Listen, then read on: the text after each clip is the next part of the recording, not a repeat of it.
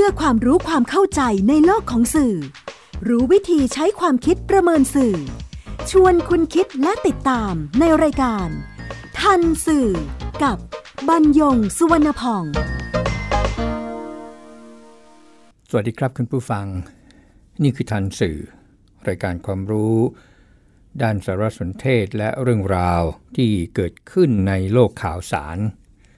แล้วก็ส่งผลกระทบต่อบุคคลหรือสังคม อันเนื่องมาจากเนื้อหาแล้วก็สื่อนำมาเรียนรู้ร่วมกัน เพื่อที่จะนำไปสู่สังคมคุณภาพ ออกอากาศทางไทย PBS Digital Radio บรรยงสวนพองดำเนินรายการ จิตกรินเมฆเหลืองประสานงาน ท่านสิวันนี้นำเรื่อง เมื่อนางงามบูลลี่ นางงามมาพูดคุยกับ คุณผู้ฟัง ครับฟิตกับแฟตเพียงสองคำบนไซเบอร์สเปซอาจจะไม่เกิดอะไรขึ้นเลยก็ได้ ถ้าผู้ใช้สื่อออนไลน์ ที่นำเข้าสองคำนี้ หมายถึงตัวเอง หรือเพื่อนที่คุ้นเคยกัน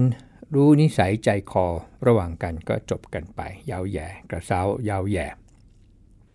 แต่เมื่อกล่าวถึงคนที่มีกิจกรรม ระดับประเทศ หรือระหว่างประเทศ ซึ่งก็ไม่ได้สนิทสนมคุ้นเคย fit กับ fat สองคำนี้อาจมีปัญหาได้ ดังกรณีสองนางงาม ระดับชาติแต่คนละเวทีความจริงคนหนึ่งระดับโลกไปแล้วนะครับ ฝ่ายหนึ่งเป็นคนไทยและเป็นผู้ใช้คำ fit กับ fat กับอีกฝ่ายหนึ่ง เป็นคนฟิลิปปินส์ที่ถูกเปรียบเทียบว่าเป็น fat F A T fat ที่แปลว่าอ้วน เรื่องจึงกลายเป็นประเด็นข้ามชาติ ขอให้ข้อมูลเบื้องต้นสำหรับคุณผู้ฟังที่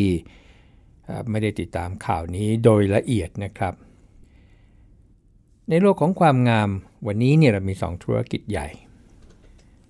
ได้แก่นางงามโลกก็คือ Miss World กับนางงามจักรวาลก็คือ Miss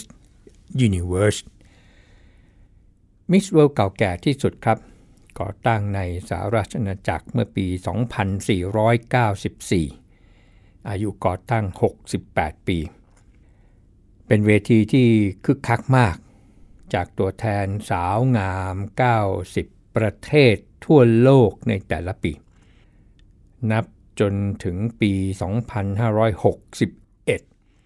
มีผู้ได้รับตำแหน่ง Miss World ไปแล้วก็ 68 คนตามจำนวนปี แต่ว่ายังไม่มีสาวไทยคนใดพิชิตมงกุฎเวทีนี้ได้นะครับ เคยติดสูงสุดคือรองอันดับหนึ่งปีเดียว ได้แก่พิชาภาริมสนุกการเมื่อปี 2561 เวทีนี้มีสาวงามจากสองชาติ ที่ได้รับตำแหน่งมากที่สุดเท่ากันชาติละ 6 คนคืออินเดีย กับเวเนซุเอลา อินเดียนั้นเคยเป็นอาณานิคมของอังกฤษ แต่เวเนซุเอลาเคยเป็นนิคมของสเปน ถัดมาเป็น Miss Universe ที่เกิดหลัง Miss World ปีเดียวครับ แต่เกิดที่หลังต้องทำให้ดูใหญ่กว่า แบบว่าจักรวาล ก็เลยเป็นนางงามจักรวาล แต่ว่าไม่มีนางงามจากดาวเคราะห์ดวงอื่นมาประกวดเวทีนี้ มันก็มีแต่โลกแหละครับ แต่ชื่อ Universe มันขายได้ เวทีเดียวกันนี้ครับ เคยถูกนายโดนัลด์ทรัมป์ซื้อเวทีคือซื้อกิจการจาก Gulf and Western Industry เมื่อปี 2539 และเพิ่งมาขายให้ William Morris Endeavor ที่รู้จักกันในชื่อย่อว่า WME เมื่อปี 2558 เพื่อเตรียมตัวสมัครรับเลือกตั้งเป็นประธานาธิบดีสหรัฐ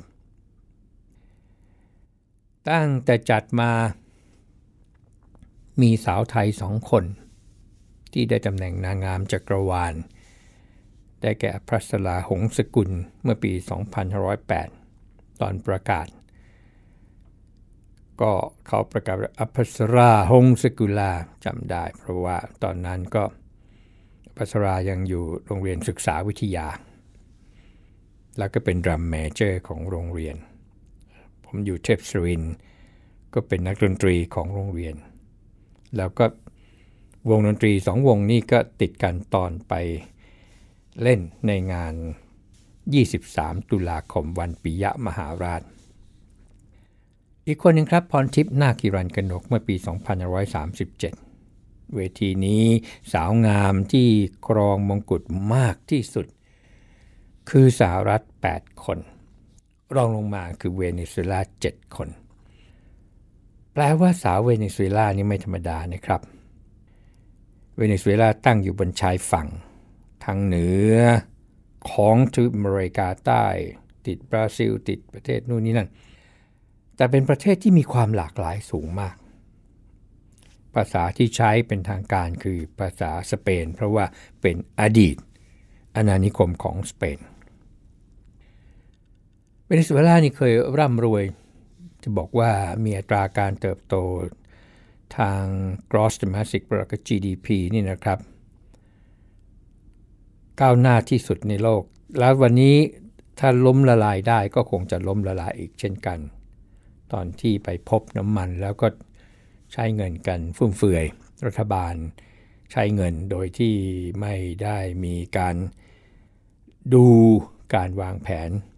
ใครจะไปคิดว่ามีน้ำมันมาก แต่ก็สามารถล้มละลายได้ ถ้าเป็นธุรกิจเอกชนนะครับจะเพียงแต่ว่าเป็นประเทศ ก็อยู่ในสภาพที่ย่ำแย่ไป ครับธุรกิจความงามล่าสุดก็คือ Miss Grand International ก่อตั้งโดยคนไทยครับ นายนวัดอิสระไกรศีลเมื่อปี 2556 ยังไม่มีสาวไทยคนใดได้ตำแหน่งนี้มีแต่สาวปารากวัย สาวเปรู สาวอินโดนีเซีย สาวออสเตรเลีย สาวโดมินิกัน สาวคิวบาและสาวโปรตริโกที่เคยได้ตำแหน่งมิสแกรนด์อินเตอร์เนชั่นแนลเขาคัดเลือกตัวแทนแต่ละประเทศเข้ามากันอย่างไรนั้น แต่ละธุรกิจประกวดความงามก็จะมีเวทีของแต่ละประเทศเป็นเครือข่าย บ้านเราเนี่ยมิสเวิลด์มีเวทีมิสไทยแลนด์เวิลด์มิสยูนิเวอร์สก็มีมิสยูนิเวอร์สไทยแลนด์ส่วนน้องใหม่ล่าสุด Miss Grand International ก็มีเวที Miss Grand Thailand เข้ามาที่ตัวนางงามในข่าวกับประเด็นร้อน Fit and Fat กัน โกโก้อารยะสุภเริก สาวลูกครึ่งไทย ออสเตรเลีย ขึ้นเวทีนางงามครั้งแรกเนี่ยขณะอายุ 18 ปี ด้วยตำแหน่งรองอันดับหนึ่ง Miss Thailand World ปี 2554 แล้วก็รองอันดับหนึ่งเวที Supermodel of Asia Pacific ในปีเดียวกัน จากนั้นจึงเข้าประกวด The Face Thailand Season 2 ลิตโดยค่ายกันตนา เป็นรายการสดที่เรียกกันว่า Reality เพื่อค้นหาสุดยอดนางแบบ เวทีนี้ก็มีลูกเกดเมทินีกิ่งพยอมเนี่ยเป็นพี่เลี้ยงให้โกโก้อารยะ ศุภฤกษ์ แล้วก็วงการเนี่ยนิยมเรียกภาษาอังกฤษทับศัพท์ว่า พี่เลี้ยงนี่นะครับว่า mentor ก็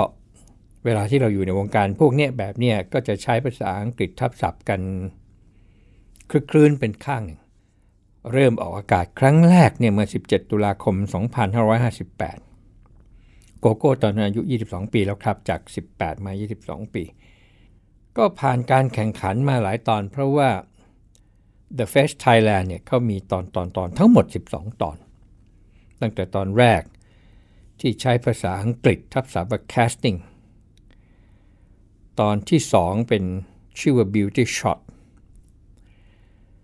ตอนที่ 3 ชื่อ screen test music video ตอนที่ 4 ชื่อ Wonderful Pearl Cruise ตอนที่ 5 ชื่อ Best ไม่ใช่ Best นะครับ Best ที่แปลว่าเตียง Best Side Story ตอนที่ 6 ชื่อ The Wedding Day ตอนที่ 7 ชื่อ Life is Thrilling ตอนที่ 8 Floating Catwalk ตอนที่ 9 Make Super Icon Happen ตอนที่ 10 Underwater Photography แล้วก็มาถูกคัดออก ตอนที่ 11 คือ make Double Look Happen ซึ่งตอนนี้เหลืออยู่ 7 คนจากผู้เข้าแข่งขันทั้งหมดตอนแรก 50 คน เหลืออีก2ตอนก็หมดฤดูกาลที่ 2 คือตอนที่ 12 Are You Ready และตอนที่ 13 คือ Final Walk ผู้ชนะเลิศสุดยอดนางแบบคือติชา กันติชาชุมมะจากภูเก็ต เมษายน 2562 โกโก้อารยะ ศุภฤกษ์ชนะเลิศเวทีมิสแกรนด์นครพนม ตอนนั้นอายุ 25 ปี ความจริงตอนนี้แหละครับ ปี 2562 ระหว่างเตรียมตัวเข้าประกวดมิสแกรนด์ไทยแลนด์ที่ไบเทคบางนา โกโก้อารยะ ศุภฤกษ์เมื่อ 5 กรกฎาคม 2562 ได้นำเข้าภาพขึ้น Instagram ในชื่อบัญชีของเธอ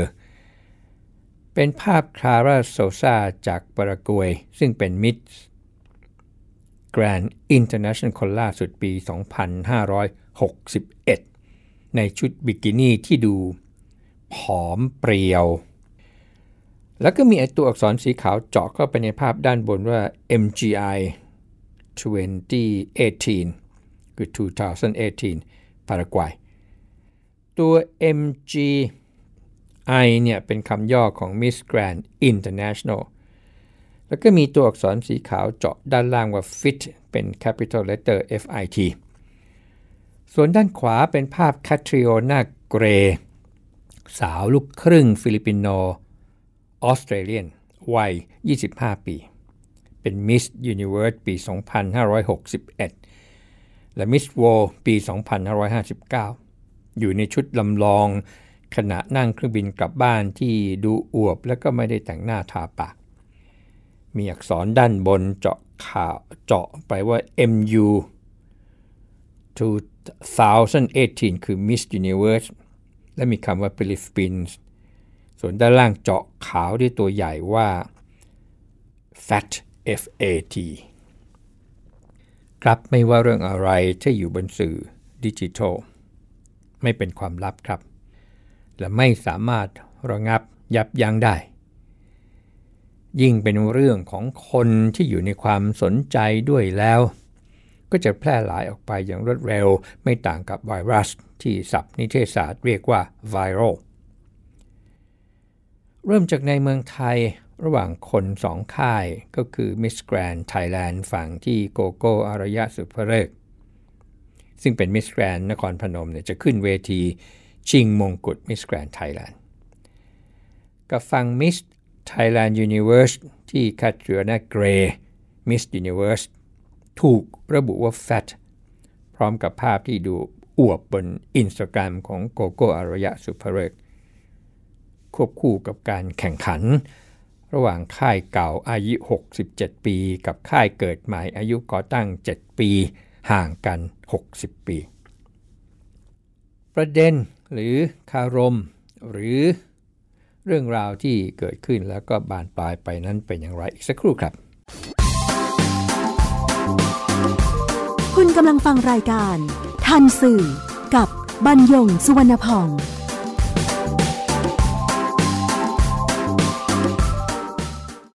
ครับหลังจากการนำเข้าภาพและข้อความ Fit and Fat เมื่อ 5 กรกฎาคม 2562 ลูกเกดเมทินีกิ่งพยม ซึ่งเป็นทีม Expert Head ให้ค่าย Miss Universe แต่ว่าในฐานะที่เคยเป็นพี่เลี้ยงที่เรียกกันว่า mentor นี่นะครับ เมื่อครั้งลงแข่ง The Face Thailand Season 2 ที่คุ้นเคยกันกับโกโก้ เพราะเป็นพี่เลี้ยงให้โกโก้ ก็แนะนำให้โกโก้อารยะ ศุภฤกษ์เนี่ยขอโทษแคทรีโอนาเกรย์ที่ไปตำหนิเขาว่าอ้วน แต่ก็ได้รับการปฏิเสธ โดยอ้างว่ากำลังจะประกวดมิสแกรนด์ไทยแลนด์ลูกเกดเมทินีกิ่งโพยมก็เตือนอีกครั้งให้นึกถึงงานในอนาคตหลังการประกวด สิ่งที่โกโก้โต้ตอบเมื่อจันทร์ที่ 8 กรกฎาคม 2562ก็คือ เธอเห็นว่าหุ่นของคลาร่าโซซาสาวงามชาวปารากวัยมิสแกรนด์อินเตอร์เนชั่นแนลนั้น มีรูปร่างที่น่าอิจฉา เธออยากมีหุ่นแบบนั้นบ้าง เราก็อยากได้อย่างเขาก็เลยโพสต์ไป มันน่าชื่นชม เพียงแต่หนูซวย เพราะแชร์ความจริงไปแล้วผิดโกโก้โพสต์หลังมีเสียงตำหนิเธอบนสื่อออนไลน์นับพัน ขณะที่นายนวัดอิสระไกรศีลผู้ก่อตั้งเวทีประกวด Miss Grand International มองลูกเกดเมทินีกิ่งพยมตรงกันข้าม คือแสดงความไม่พอใจ ผ่าน Facebook ในชื่อบัญชีของตน พร้อมกับบอกว่านี่เป็นเวทีของตน ไม่ต้องมาเก่งแถวนี้ไปเอ็กซ์เพรสที่อื่น คุณเองก็ไม่ได้เกิดมาในตระกูลยูนิเวอร์ส ลืมตัวอะไรไปหรือเปล่า ครับลูกเกดเมทนีกิ่งพยมนั้นเป็น Miss Thailand World คืออีกค่ายหนึ่งนะครับ ค่าย Miss World ปี 2535 ประการสำคัญคือการที่นายนวัดอิสระไกรศีลมองผ่านสื่อออนไลน์ว่า ทั้งคาราโซซา Miss Grand International และแคทรีนาเกรย์ Miss Universe นั้นเป็นต่างชาติด้วยกันทั้งคู่ทำไม คนไทยจึงไปปกป้องคนอื่นทำไมคนไทยไม่ปกป้องคนไทย มีบางคนอยากให้ขอโทษแคทรีโอนาเขาเป็นคนฟิลิปปินส์นะ และคุณเป็นคนไทย คุณอยากให้คนไทยไปขอโทษเขา แล้วโกโก้ก็ไม่ได้เป็นคนทำแค่แชร์ มันเอาติ่งสมองที่ไหนมาคิด ครับอย่างไรก็ตาม โกโก้อารยะ ศุภฤกษ์คือผู้ได้สวมมงกุฎมิสแกรนด์ไทยแลนด์เมื่อวันเสาร์ที่ 13 กรกฎาคม 2562 แล้วก็จะไปร่วมประกวด Miss Grand International 2019 ที่คารากัสซึ่งเป็นเมืองหลวงของเวเนซุเอลา ถิ่นสาวงามที่สุดในโลกในเดือนตุลาคม 2562 ซึ่งนายนวัดอิสระไกรศีลชี้แจงว่า ผลการตัดสิน เป็นที่น่าพอใจ และอธิบายผู้สื่อข่าวถึงการตัดสินที่ค้านสายตาว่าน่านพิรชาดาขุนรัก คู่แข่งของเธอไม่สามารถไปแข่งในเวทีระหว่างประเทศ ในเรื่องความสูง ในเรื่องส่วนว้าวส่วนโค้ง และในเรื่องการแสดงออก อันเป็นคำตอบว่าทำไมโกโก้จึงชนะ ตามที่ได้เรียนคุณผู้ฟังไปแล้วนะครับว่าอะไรที่เป็นดิจิทัล และอยู่ในไซเบอร์สเปซมันแพร่ไปได้อย่างรวดเร็ว จากเมืองไทยจึงข้ามไปฟิลิปปินส์ เช่น สื่อชื่อเวนิมานิลาเมื่อ 7 กรกฎาคม 2562 พาดหัวว่า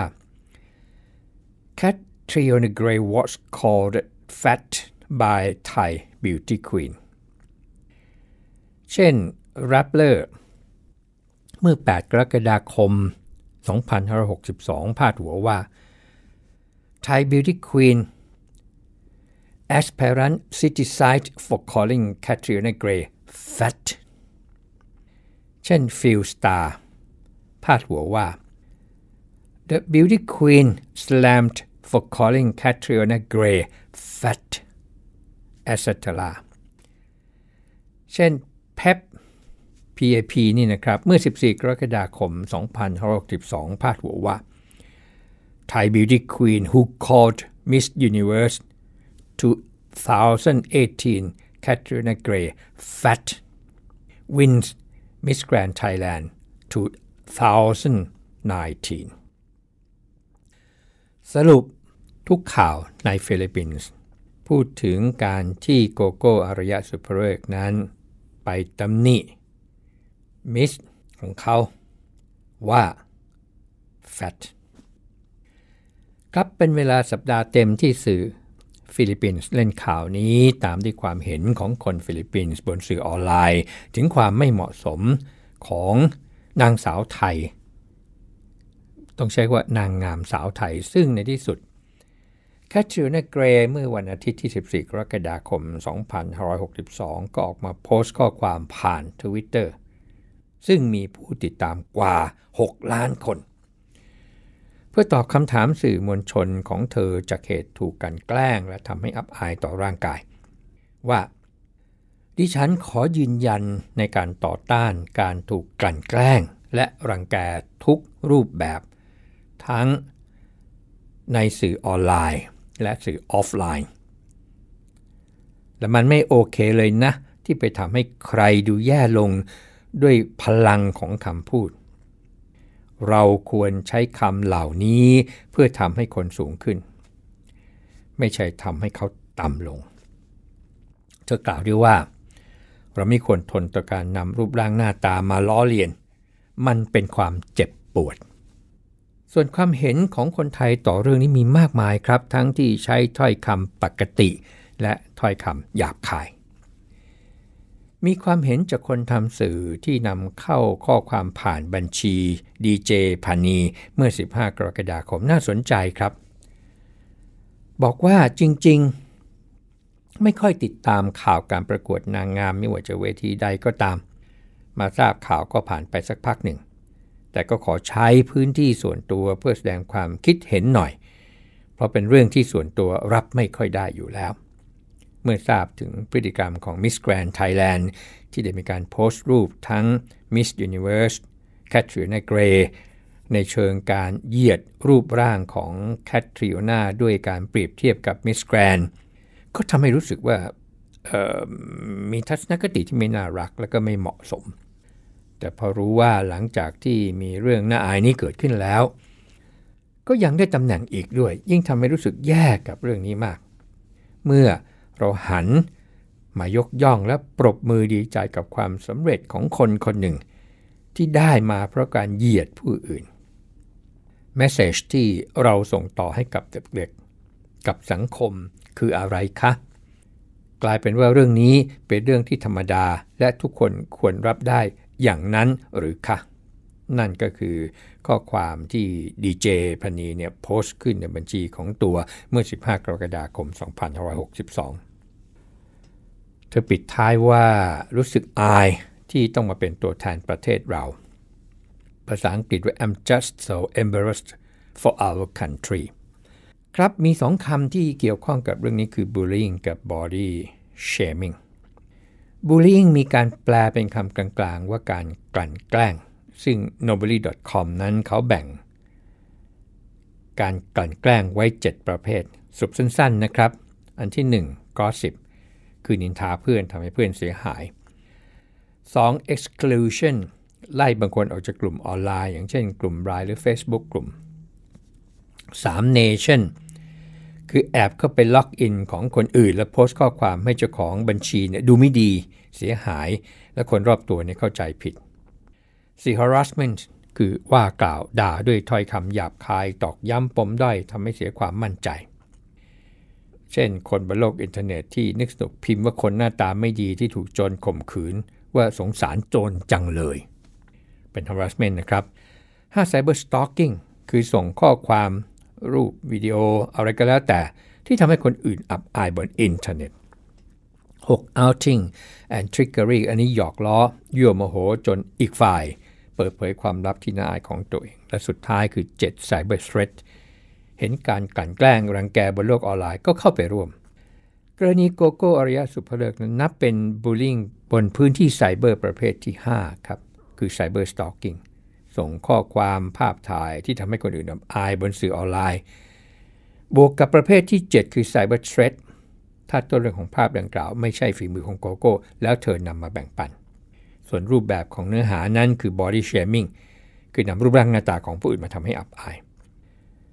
ครับอย่างไรก็ตาม จนถึงขณะนี้ทราบมาว่าโกโก้อารยะสุดเพลิกก็ยังไม่คิด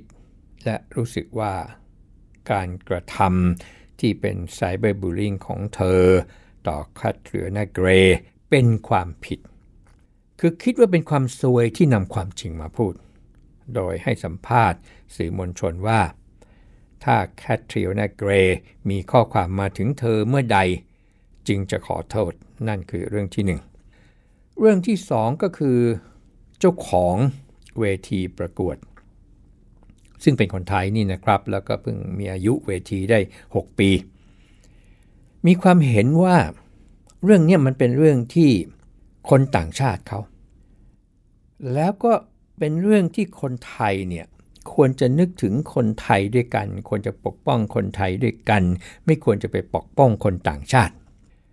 คือไม่ได้มองความเป็นมนุษย์เหมือนกัน นี่คือสองประเด็นที่เรียนทิ้งไว้กับคุณผู้ฟัง นำเรื่องนี้มาเป็นกลิ่นศึกษาถึงความเข้าใจในพื้นฐานการปฏิบัติต่อเพื่อนมนุษย์ด้วยกันที่ยังแตกต่างกัน เมื่อใดที่เกิดขึ้นกับตัว ก็เหมือนนั้นแหละครับจึงจะรู้สึก และอาจจะสายไปแล้วก็ได้ พบกันใหม่ในรายการทันสื่อ ทางไทย PBS Digital Radio บรรยงสวนพอง สวัสดีครับ ติดตามรายการทันสื่อได้ทางวิทยุไทย PBS www.thaipbsradio.com แอปพลิเคชัน Thai PBS Radio ติดตามข่าวสารทาง Facebook ได้ที่ facebook.com/thaipbsradiofan